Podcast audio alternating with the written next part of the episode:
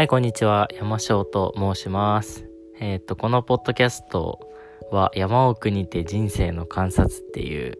まあタイトルにしたんですけど、まあ、簡単に言うと、山奥で、えー、ニートをしている山翔が、えー、一人で喋るっていう、それだけのラジオです。なんか、ちょっと、ちょっと流行ったじゃないですか。山奥ニートみたいなやつが。僕もちょうどそれを2020年の5月ぐらいかな。5月6月ぐらいにまあ山奥ニートやってますっていう本が出てまあそれをもうなんか知らないけど偶然こう Amazon で見つけて読んでまあそれでなんか8月ぐらいから山奥でまあその山奥ニートやってますの本の山奥ニートさんとは全然違うところなんですけど自主的に山奥ニートを、えースタートしました。それでまあ今5ヶ月目なんですけどまあなんかうん確かに楽しくゆるゆるやっていってるのとあと山奥だからこそ結構、うん、面白い気づきがあったりとかするんですよね。なんかうんそういうのをちょっとまあ自分の中だけでこう小なるほどなって気づくのも面白いんですけどこういう風に配信したらねなんかさらに面白いねって言える人が増えるかなみたいな、うん、あんまりそれを狙ってるわけでもないけれど まあやることなくて暇なのでラジオを撮るかみたいな気持ちでちょっとやり始めています。うん。そうだな。これまあ簡単なポこのポッドキャストの説明はそんな感じなんでじゃあなんでここに来たのかみたいな話をちょっと初回なのでしようかな。僕はちょうど去年ですね2019年の11月とかにちょっとなんか大学行くのマジで嫌だなみたいになってなんか気づいたら引きこもりみたいになっててんでまあなんかすごい鬱っぽくて死にかけたんでじゃあもうなんかここで死ぬぐらいだったら行きたい国行こうみたいな感じであの突然大学辞めてジョージアっていう国に飛んだんですよ。ジョージアっていう。まあなんかツイッターでその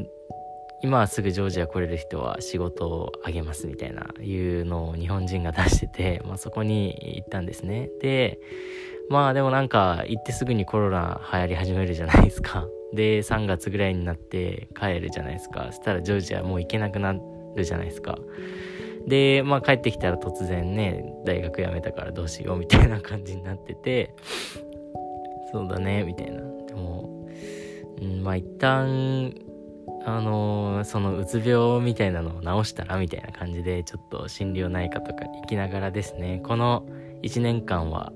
2020年度だから2020年の4月からえーっと2021年3月までこれの期間はとりあえずなんかあの親が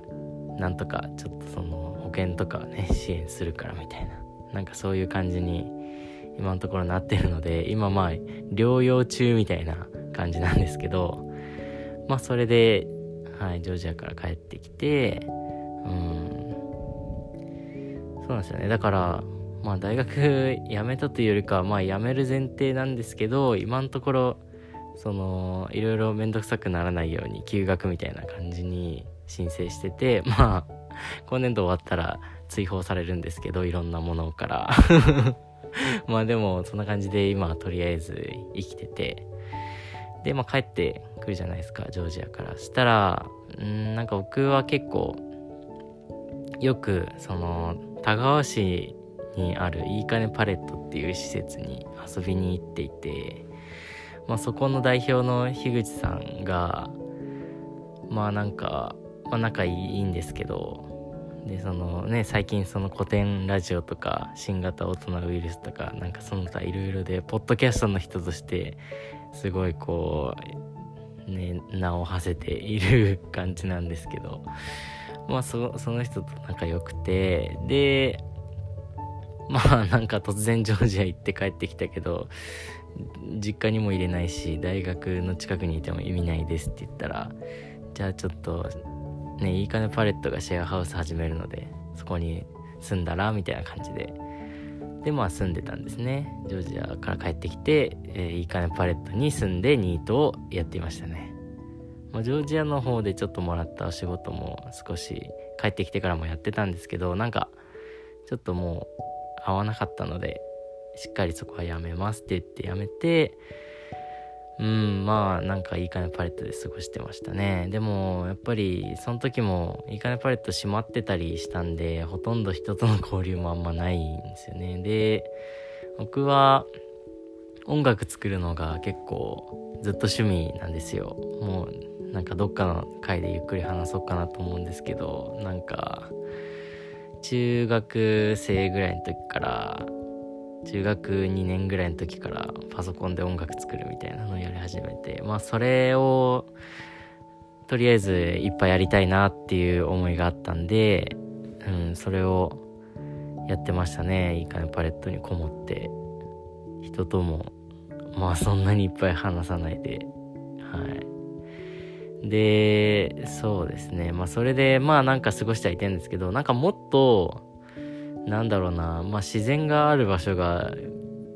に行ってみたいなとか、なんか、